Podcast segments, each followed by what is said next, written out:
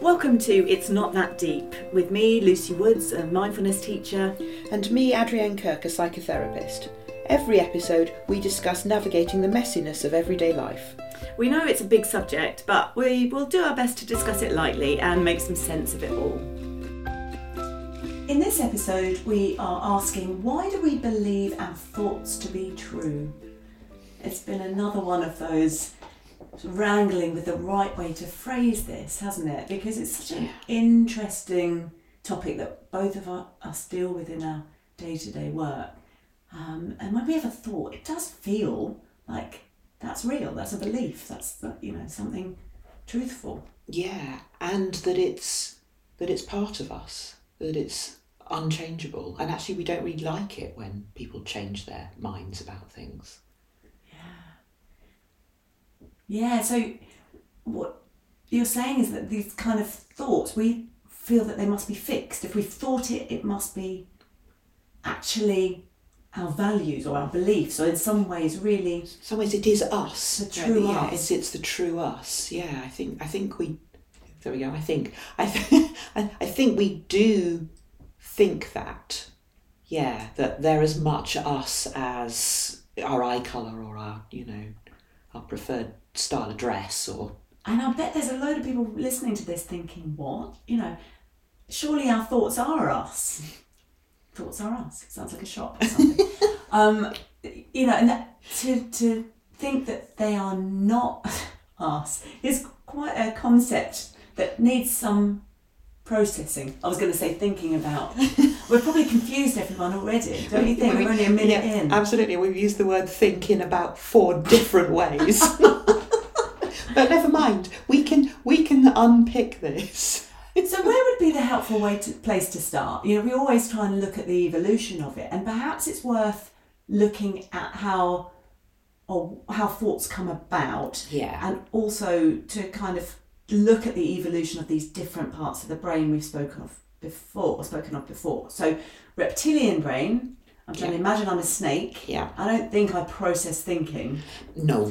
I have an urge to eat, to procreate. To stay alive. To rest and to survive. That's kind of yeah. it, isn't it? Yeah, and there is no, there's no pondering on that.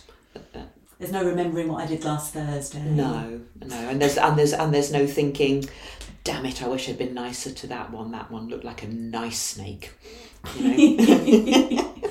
We could have been mates. Yeah, and so that initial brainstem bit of us, that where the, a lot of that survival instinct comes from, that that came first. Then yeah. over the top's grown this mammalian brain. I, yeah. I like to think of sort of chimps, monkeys as that, because they're much more sociable, connected beings, but still mm-hmm. hyper-vigilant. You know, their their threat response system is still pretty activated all the time, right? Yeah, absolutely. Um, and, and they've added to that this need to live in groups and cooperate, and so there's a whole bunch of other things for them to be hypervigilant about, not just the basics of kind of survival. Yeah, but still not thinking next Thursday I'm going to climb that tree because yeah. the bananas will be ripe by then. Exactly. Mm, well, maybe there'll be a sense of that. But of not today. But of not today, yeah. Of for just the, looking, for the banana. Yes, yeah. yes, just looking and seeing, no, not now. Um, but this time travel stuff that yeah. we as humans have the ability to do, that's the new brain, isn't it? That's the evolved human brain. Um, and it's where all other s- sort of aspects um, of our ability to, to inter... Interact? That's not... Interact. That's the word I'm looking for. With other human beings, like things like...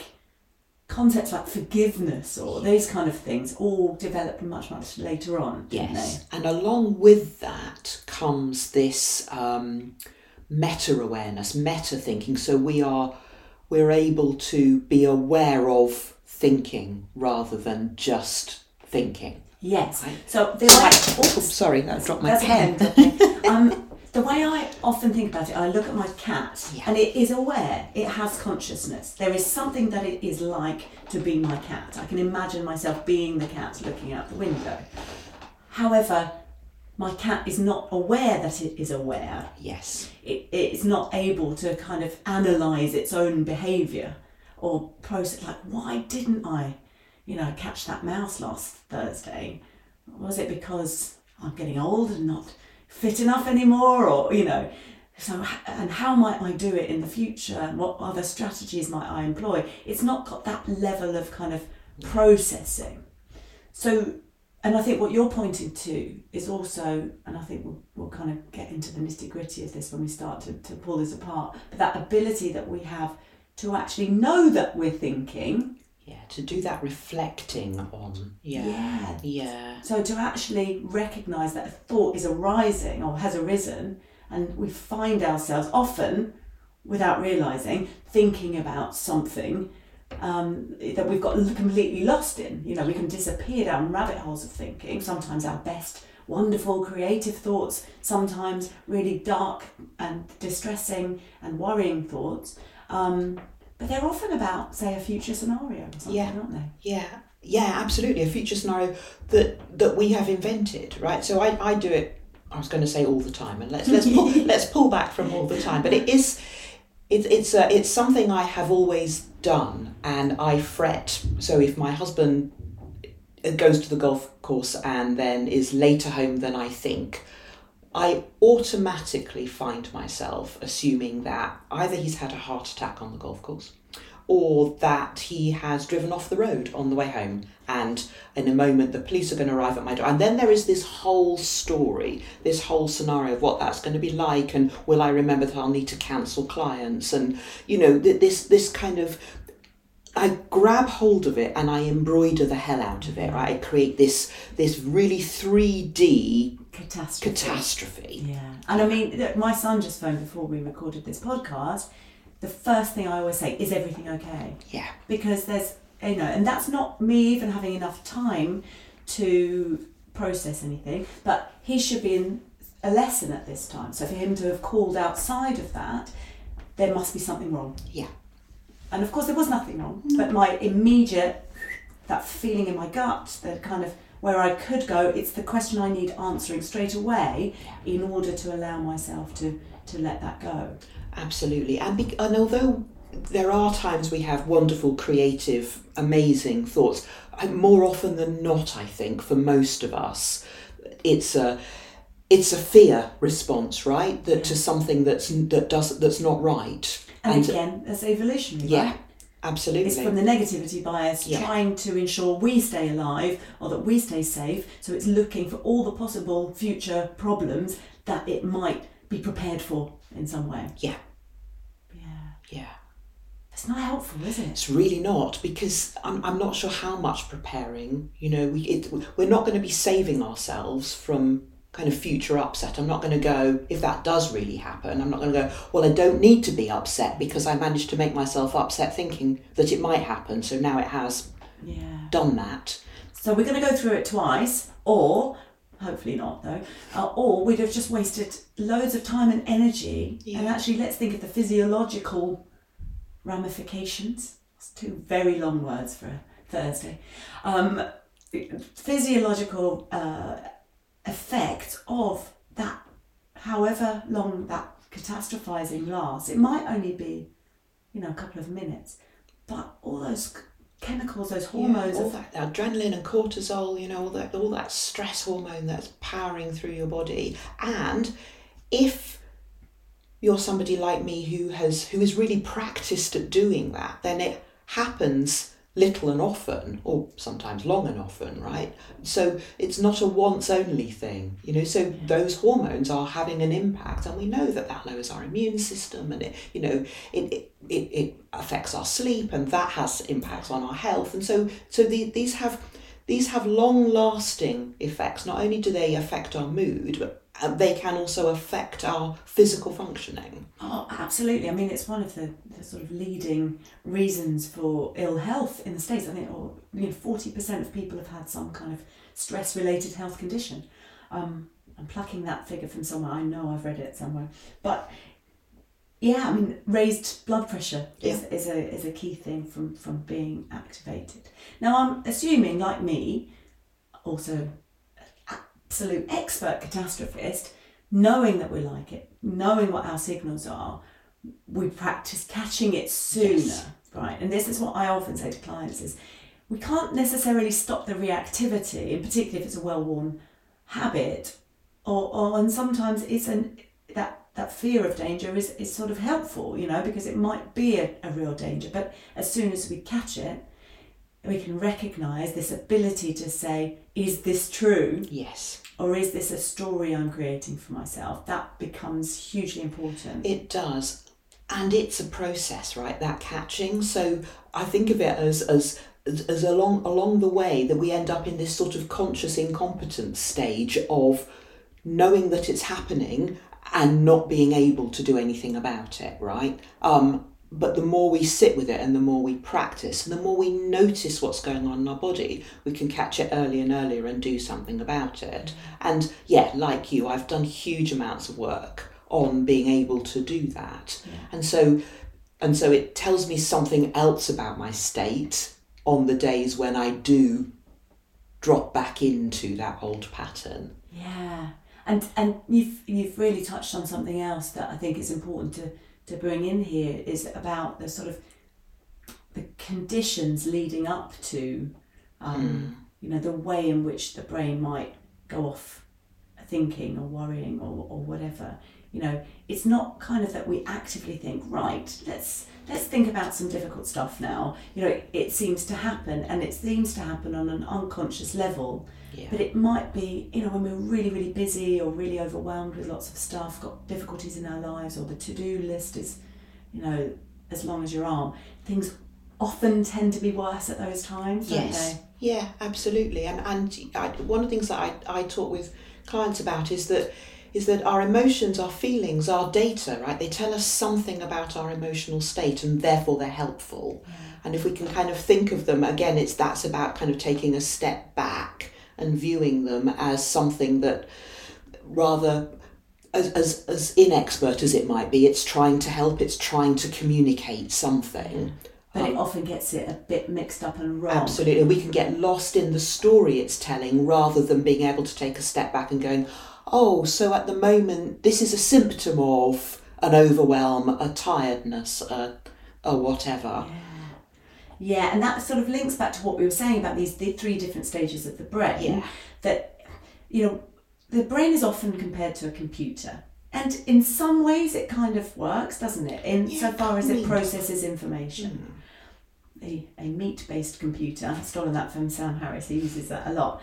But because these three bits of brain, of uh, simplified version, but they're not like upgrades that have happened through evolution. They're like patches yeah. on things that, you know, weren't needed uh, better processing, for example. So our new brain is has made us much more effective at planning and thinking forward and, you know, s- problem solving and things like that. Why we're the apex predator without being the fastest or the strongest or whatever. Yeah, absolutely. But the other brains are still in there and yeah. they're vigilant, flighty, nervous, you know, catastrophizing type responses still there. Yeah, and linked up now. So they're all, you know, it's it's it's not like like you say, it's not like one's replaced the other. They're not they're not in layers. They are they're interconnected. So yeah. they're all having an impact. Like you say, it's like somebody slapped a a patch on it, or we'll just we'll link this bit here. We'll we'll we'll, we'll get this connection going up there. And and that means that that it get our, our old brains still doing their hypervigilance get activated for all sorts of things. So that generalization that our brain does, you know, of what used to be uh, quite straightforward yeah, survival mechanism. Exactly. It, so it's just about danger. Yeah. Just about. I mean, yeah. is is about danger, and now that danger is sort of morphed into A, a, a sort of a, a different sort of feeling unsafe, an unsafe in community, or an unsafe in uh, in in our opinions and how that might stack up against other people's, and so all of that sort of unsafe, which is very different from the I'm going to be eaten by a saber-toothed tiger kind of unsafe. Yeah, so there isn't, there aren't any saber-toothed tigers. You know, we're not, they're not those, I mean, there, there are occasionally those kind of dangers, but not on a day-to-day basis. We're not under as much threat as primitive man would have no. been, you know. And so it's really interesting, isn't it, that there's this kind of the, the the the way the world is today does not support this patchy, you know, interconnected old brain, new brain. Because no, the old mm. brain doesn't know the difference. Mm. So as, as soon as the new brain is going, oh, this is dangerous, this is scary, yeah. it's going, I've got this, let's have adrenaline and cortisol yeah. and, and, you know, tunnel vision and, and raised heart rate and all of that stuff, which is mm. really unhelpful if the if the if the scary thing was I can't I can't find my car keys. Or, or that I've got a meeting next Thursday I'm a bit worried about. Yeah. So it, what's interesting is this computer analogy sort of fits and then really doesn't, mm. because computers, more often than not, are quite accurate. Bar a bug or some other kind of thing, you pretty much know what you put in, you know, like even a, just a simple calculator or something, you trust that when you push the times button and push the other numbers that that's the, the correct answer. You don't sort of doubt whether the calculator might have a mistake today and do it seventeen more times. Maybe you do, but, you know, generally we might not. You know that you're pretty certain what you're going to get as an output. Yeah. Whereas our brains, they're doing processing, but making sense of the, let's face it, quite bonkers world we live in these days. And it's no wonder that they get things wrong sometimes. Yeah, absolutely. And so believing them all the time is not going to be helpful for us because they often make mistakes. And particularly as creative, like you said, as then wonderful as they could be, then there's that other side that they are also, the creativity can be used to ill effect, like imagining a terrible scenario um, with your husband. Yeah, yeah. yeah. Absolutely. I yeah. So it, it. Okay, there was the thought there, but that's. Well, I was thinking about that. What we were talking about. You know, the text message scenario. Yes. Is that quite an interesting one to yeah. share? That's not, some yeah. of my clients would have heard this before, but I just think that, you know, I, I always say, like, if I sent you a text message and you respond to me regularly, right? There's no days and days between communication. We generally respond to each other very quickly. So if I send you a text, let's say it's WhatsApp, and I see two blue ticks, I know you've read it. Then if I don't hear from you for a little while, being the catastrophist that I have a tendency to be, oh, I wonder what's wrong with Adrienne. I wonder if I've said something that's upset her. Oh, uh, let, me, let, me, let me reread let my me message and see what, the, see what the tone might be. Yeah. How, how might she have read this? What inference could she have possibly taken? Then if I send you another message, you okay? And there's only one tick. Those of you for the WhatsApp world will know that means it left my phone, never arrived at Adrienne's phone. Now I'm thinking, oh, she hates me. She's blocked me. Um, and then when you do phone me and say, oh, no, I just, yeah, when I opened your message the other day, I dropped my phone down the loo or whatever in a bucket. I'm like, oh, yeah, no, no problem, fine. But maybe I've spent two days completely fabricating yeah. a story of what's going on. Yes. That is not true. Doesn't have a shred of truth to it. No. But I've spent two days believing it and making myself feel sick. Yes. Yes. Absolutely. And and that it's such a good illustration, I think, of, of why it is we need to be careful how much we attach to to our thoughts, you know, because our brains are trying to make sense of the world, but they do that really imperfectly, and we almost always go with the negativity bias. We almost always go with the worst possible scenario for ourselves, right? We we never, we rarely come out of these stories in that we tell ourselves in a good light, right? So we spend all of that time in that state of anxiety, fretting about what, you know, what we've done. What we've done never happened. Yeah, and we've yeah. done nothing. It's all fine. Yeah. And, you know, for those that are perhaps, or have chronic difficult thoughts, you know, because I think sometimes when we have dark thoughts or mm. or thoughts that well, perhaps we have shame about because they've popped in our heads and we think, oh, how could I have possibly thought that? Yeah. It's not something people voice very often, you know, but I, I'm here being vulnerable thinking I'm sure I'm not alone in having thoughts where I think afterwards, oh my God, I can't believe I just thought that. Um, yeah. If we were to believe that the thoughts were actually us as a person, that would be another stick to beat ourselves with, wouldn't it? Yeah, absolutely. Absolutely, yeah. Those those things we say in the heat of the moment, or we think in the heat of the moment, you know, that that those aren't us.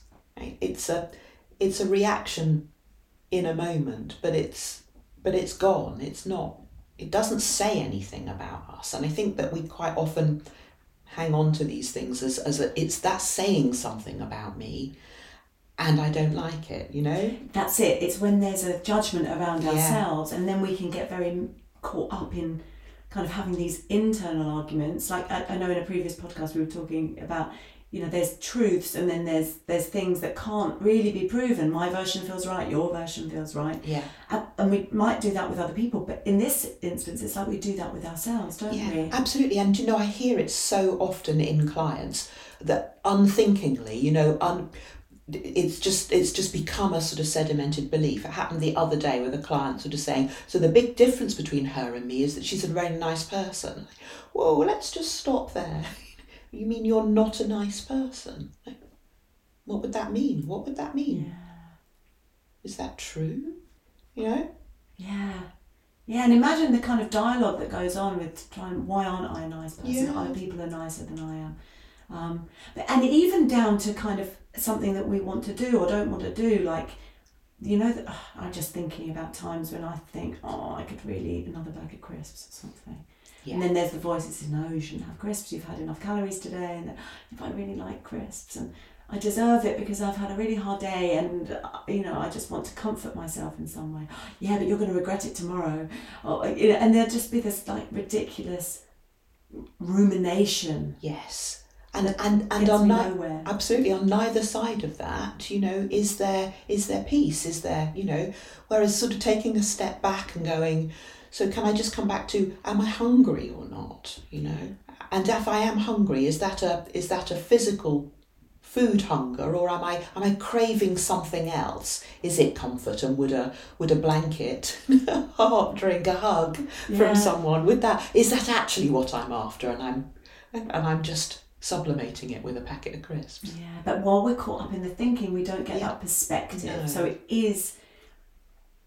And it does take practice, doesn't it's it? Huge you know, amounts of practice. I know we like to give people takeaways from, from these podcasts, and this is one of those ones where it's actually really hard to just say, oh, do this and, and then it'll be fine, because here we are with years of work under our belt, still repeating the same patterns, just much, much more aware yeah. of when they arise.